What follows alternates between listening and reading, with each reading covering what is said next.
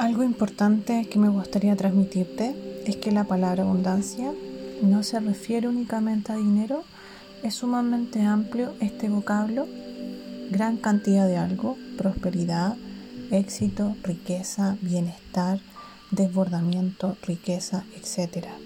Generalmente se le ha dado una connotación económica por ser algo medible, contable y palpable. En este día, lo único que vas a hacer es escribir en tu diario la siguiente frase.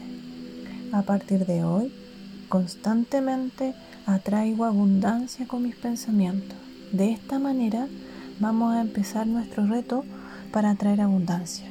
Léelo por lo menos tres veces en tu día y antes de dormir para que no lo olvides. Recuerda que las palabras generan acciones, las acciones generan hábitos y los hábitos generan carácter y el carácter engendra el destino.